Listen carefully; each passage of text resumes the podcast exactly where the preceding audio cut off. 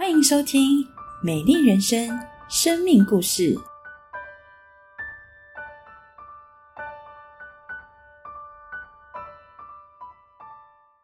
亲爱的家人朋友们，喜乐平安。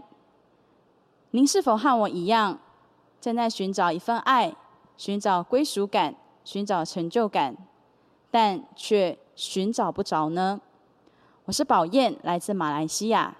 在我三岁的时候，母亲过世。从小，我既害怕又讨厌的节日就是母亲节。我害怕同学嘲笑，更讨厌老师要求我交交有关母亲节的作业。有首儿歌是这样唱的：“世上只有妈妈好，没妈的孩子像根草。”歌词说没妈的孩子像根草，而小时候的我就觉得。这首歌就好像在嘲笑我一样，我就像草一样没有价值。再加上有一次，有一位亲戚看我的手相，说我是断掌的，命不好，意思就是我是害死我妈的。而那一刻，我觉得我的存在是一个错误。母亲过世两年后，家里所经营的杂货店因为资金周转不灵而宣告破产。为了还债，我们不断的搬家。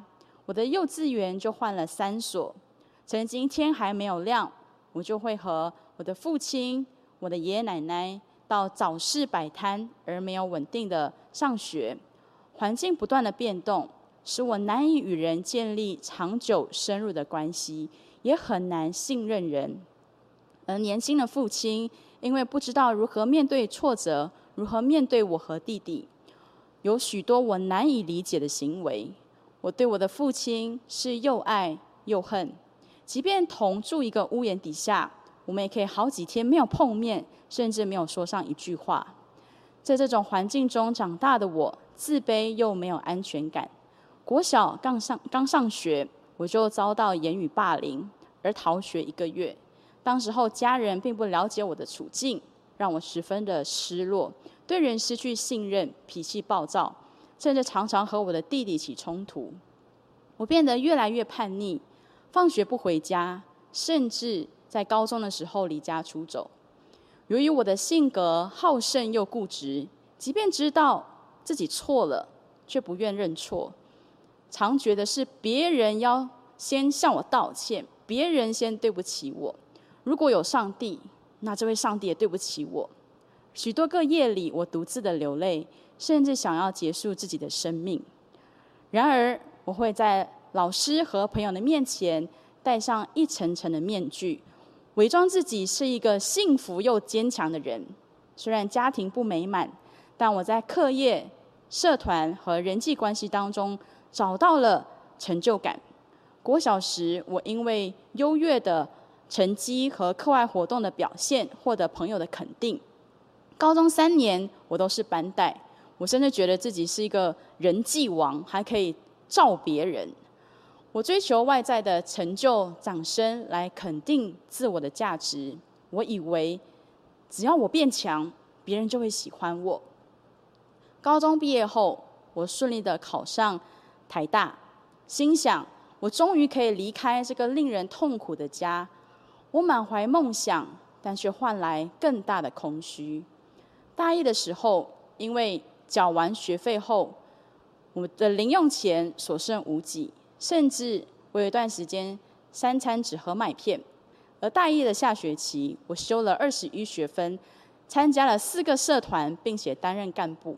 我还会去打工赚取生活费。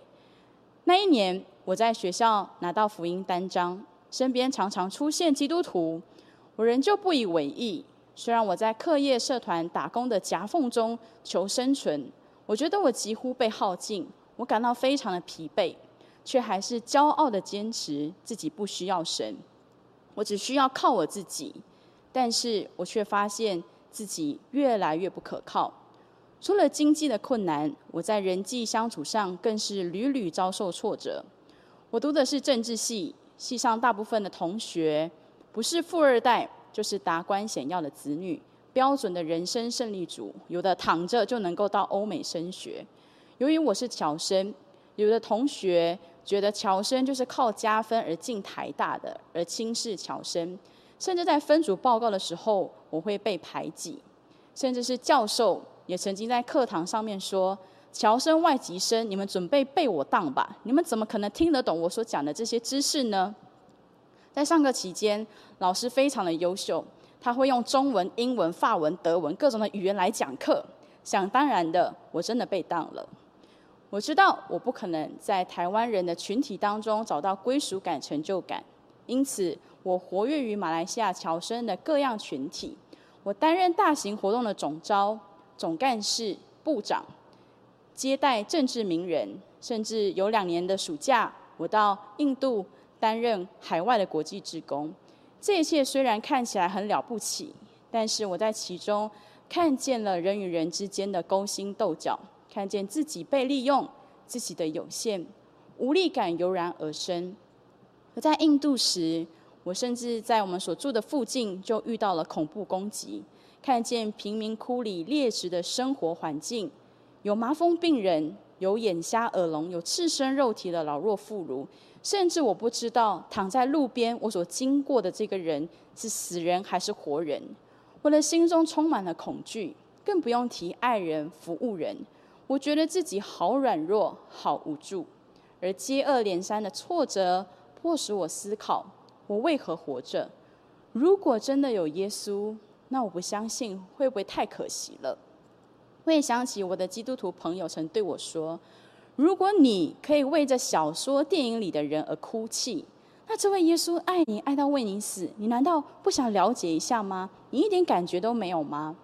我就向朋友要了一本新约的圣经，而当我翻开圣经的时候，我发现，哎，圣经当中所写的真的和其他的书籍不一样，不但颠覆了我的想法与价值观，一字一句都带着很大的力量。大二时，我也和我最要好的朋友闹翻了，我无法接受他的谎言。我越想越生气，我翻开圣经，期待得到安慰，也想试试这位上帝是不是真的。我翻开圣经，读到了马太福音六章十四节：“你们饶恕人的过犯，你们的天父也必饶恕你们的过犯。”上帝透过这句经文，让我看见我是个罪人，在我指责别人伤害我的同时，我也伤害了很多人。而感谢耶稣，他愿意饶恕我，给我重新开始的机会。当下我痛哭流涕，过去我伤害别人的画面和言语历历在目。在人生的十字路口上，耶稣找到了我。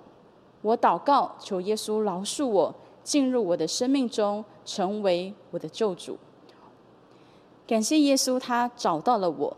过去我在教会晃了一年，没有稳定。的聚会没有信耶稣，诶，但是为什么我还要来到教会呢？因为我对于教会里的台湾青年人感到非常的好奇和纳闷。过去我无法理解，为什么教会内的台湾人和我在学校所接触的有这么大的差别呢？这里的人喜乐、阳光、正面、积极，彼此相爱。即或有人做错了决定，大家是彼此帮助，而非互相指责。他们也非常的欢迎和关心我这位侨生。我常觉得他们不像活在这个世界上的人。当时只要我有来参加团契聚会，就会被热烈的邀请上真理课程。而上课的一开始呢，我是侧身而坐，斜眼瞪着老师，然后表情非常的冷淡。但是当我更多的读圣经，更多的认识耶稣，我的生命经历了很大的改变。正如圣经上所说，在哥林多后书，若有人在基督里，他就是新造的人，旧事已过，都变成新的了。我发现教会与世界不同，因为这里有耶稣，这里有爱，这里有真理。在教会里，我重新学习如何经营人际关系，学习信任。我终于可以脱下面具，卸下伪装。那一刻，我觉得我好清醒，我好轻松，因为耶稣成为我最大的靠山。如今，我不再惧怕和讨厌母亲节，反而是充满了感恩。第一年在教会过母亲节时，我无所适从，一个人身在异乡，许多人都去庆祝母亲节，我却不知道该往哪里去。我走到了教会的祷告室，跪下来向耶稣祷告，而上帝就透过圣经的话安慰我的心。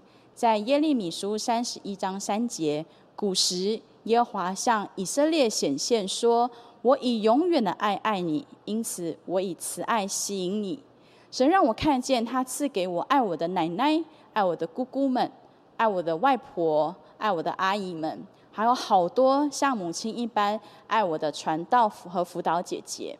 我失去的母爱，神用他永远的爱亲自的来代代替。上帝透过许多的方式让我经历他的爱。记得有一次，我剩下不到一百块钱，不可能撑过两个礼拜，我非常的忧愁。但很奇妙的，有一笔一万多块的奖学金就在这个时候汇到了我的户口，而学校的老师甚至会主动的帮我申请多项的奖助学金。我辞掉了打工，加入了师班，在期末考时，辅导鼓励我坚持参加师班的练习。很奇妙的，那一次的考试，我竟然从系上的吊车尾进步了四十几名。我实在经历到让耶稣掌权的人生，精彩又刺激，也深深体会耶稣对我的爱与顾念。信主之后，我的性格、家庭环境并不是立刻就改变。我问过耶稣，为什么我要生在单亲家庭？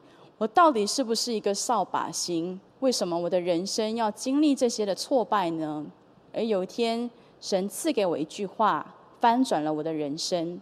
在耶利米书二十九章十一节，耶和华说：“我知道我向你们所怀的意念是赐平安的意念，不是降灾祸的意念，要叫你们幕后有指望。”在往后的日子里，我不断的经历这一句话所带给我的祝福。当我在面对单亲的家长和孩子时，我能够用神所赐的安慰去安慰他们。许多单亲的孩子听到我和他们一样是单亲家庭时，就能够向我敞开心房，信任我。性格的怪异、人际的挫败经验，竟然成为我可以帮助别人、荣耀耶稣的见证。当我与神和好时，神也使我与人和好。在信耶稣后。的一段时间，我最常做的事就是向人道歉，请求别人的饶恕。我一一的写信向家人道歉。一开始的时候，我的家人都吓坏了，以为发生了什么事情。为什么一个过去不道歉的人，开始不断的向别人道歉呢？我发现耶稣给我新的眼光去看待身边的人，教导我不应该计较谁对谁错，而是选择无条件的爱与宽容。神给赐给我勇气。向家人道歉，并选择信任，而我与父亲的关系有突破性的进展。有一天，我读到圣经当中浪子回头的比喻，我不断的哭泣，因为上帝让我看见我对我爸爸的误解。因此，我们虽然彼此相爱，却没有办法享受那一份爱。而现在，我和爸爸能够很好的相处。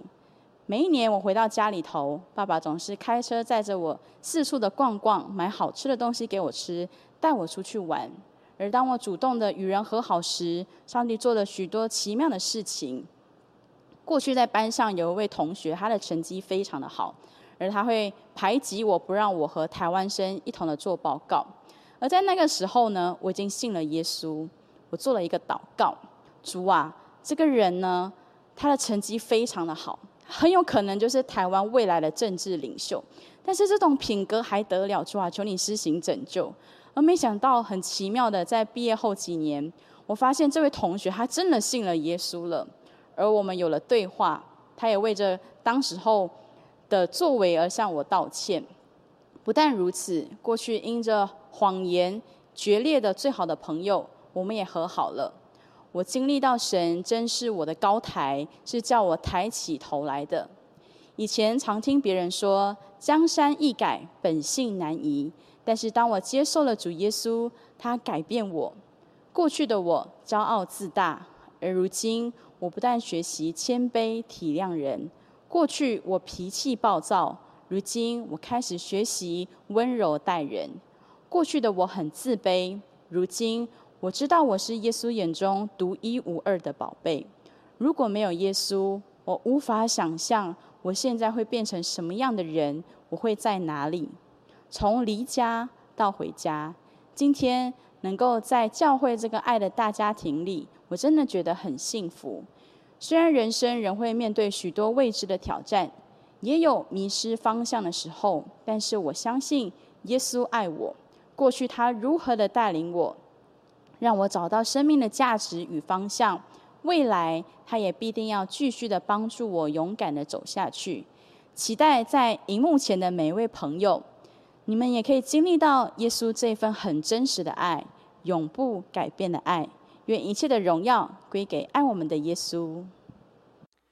亲爱的朋友，大家平安。朋友们，你有口渴的经验吗？你曾经非常口干舌燥，好向往喝到一口水，哇，那种解渴的感觉吗？是的，我们的身体需要水，而我们的心灵也需要水。今天我们一起分享：当爱找到我。我们发现，我们的心可想真正的水。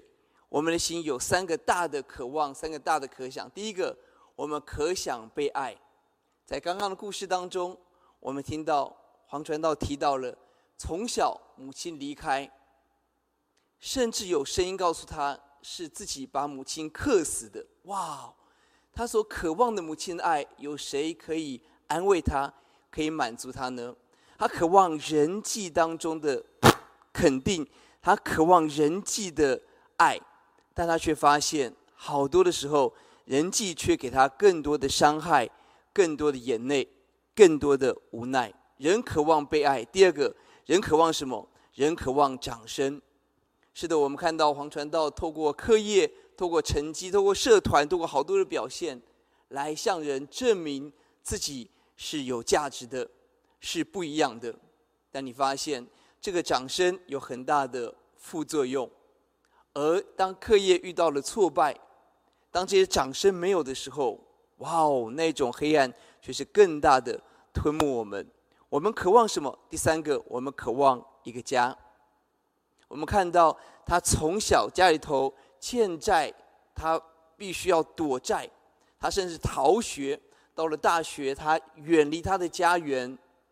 希望找到一个地方，他渴望家，一个真正关心他、了解他、接纳他的地方，但却发现找不着。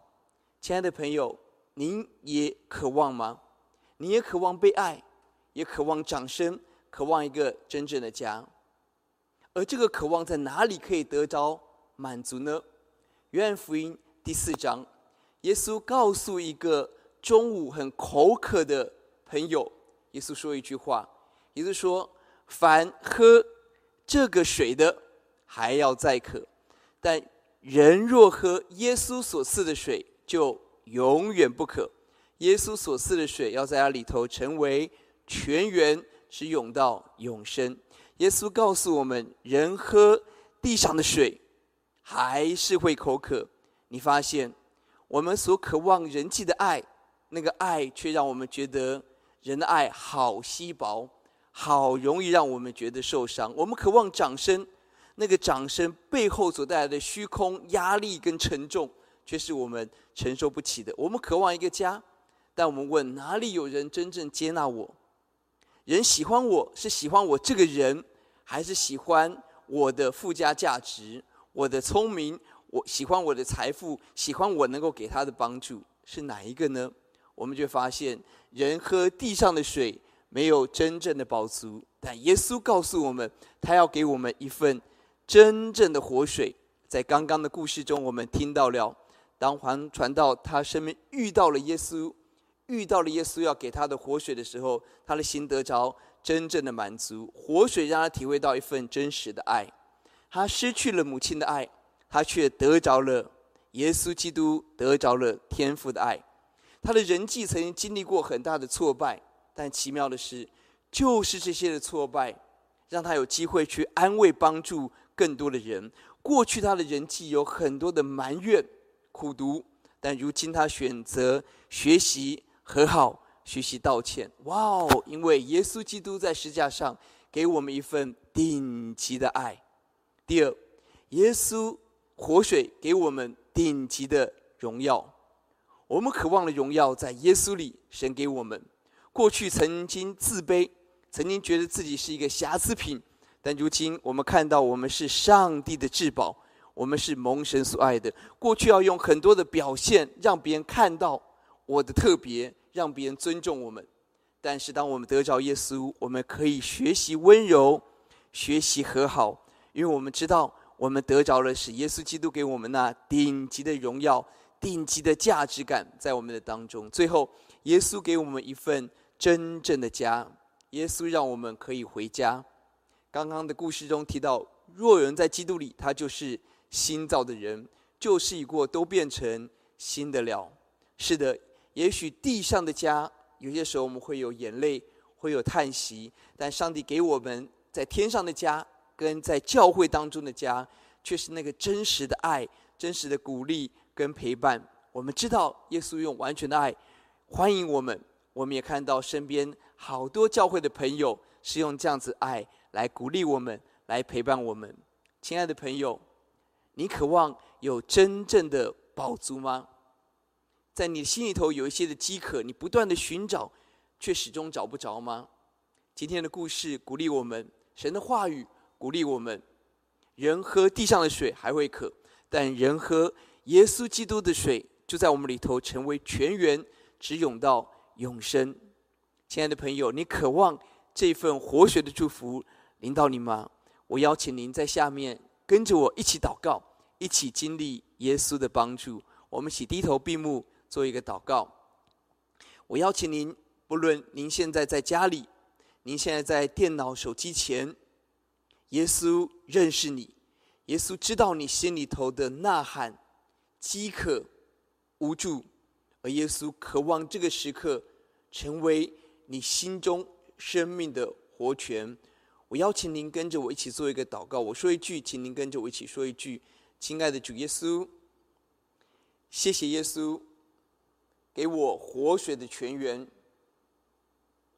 让我信靠耶稣，永远不可。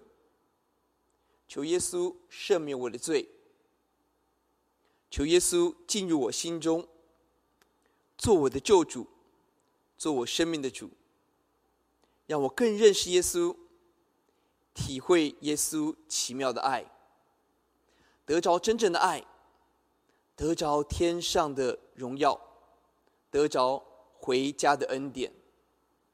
感谢主耶稣，祷告奉主耶稣的名，阿门。当爱找到我，当耶稣的爱找到你，找到我，我们会体会到活水的泉源，生命的平安。祝福您，把握机会跟身边的基督徒朋友来分享，我们一起祷告，一起经历耶稣要给你给我这份活水的大祝福。愿神祝福您。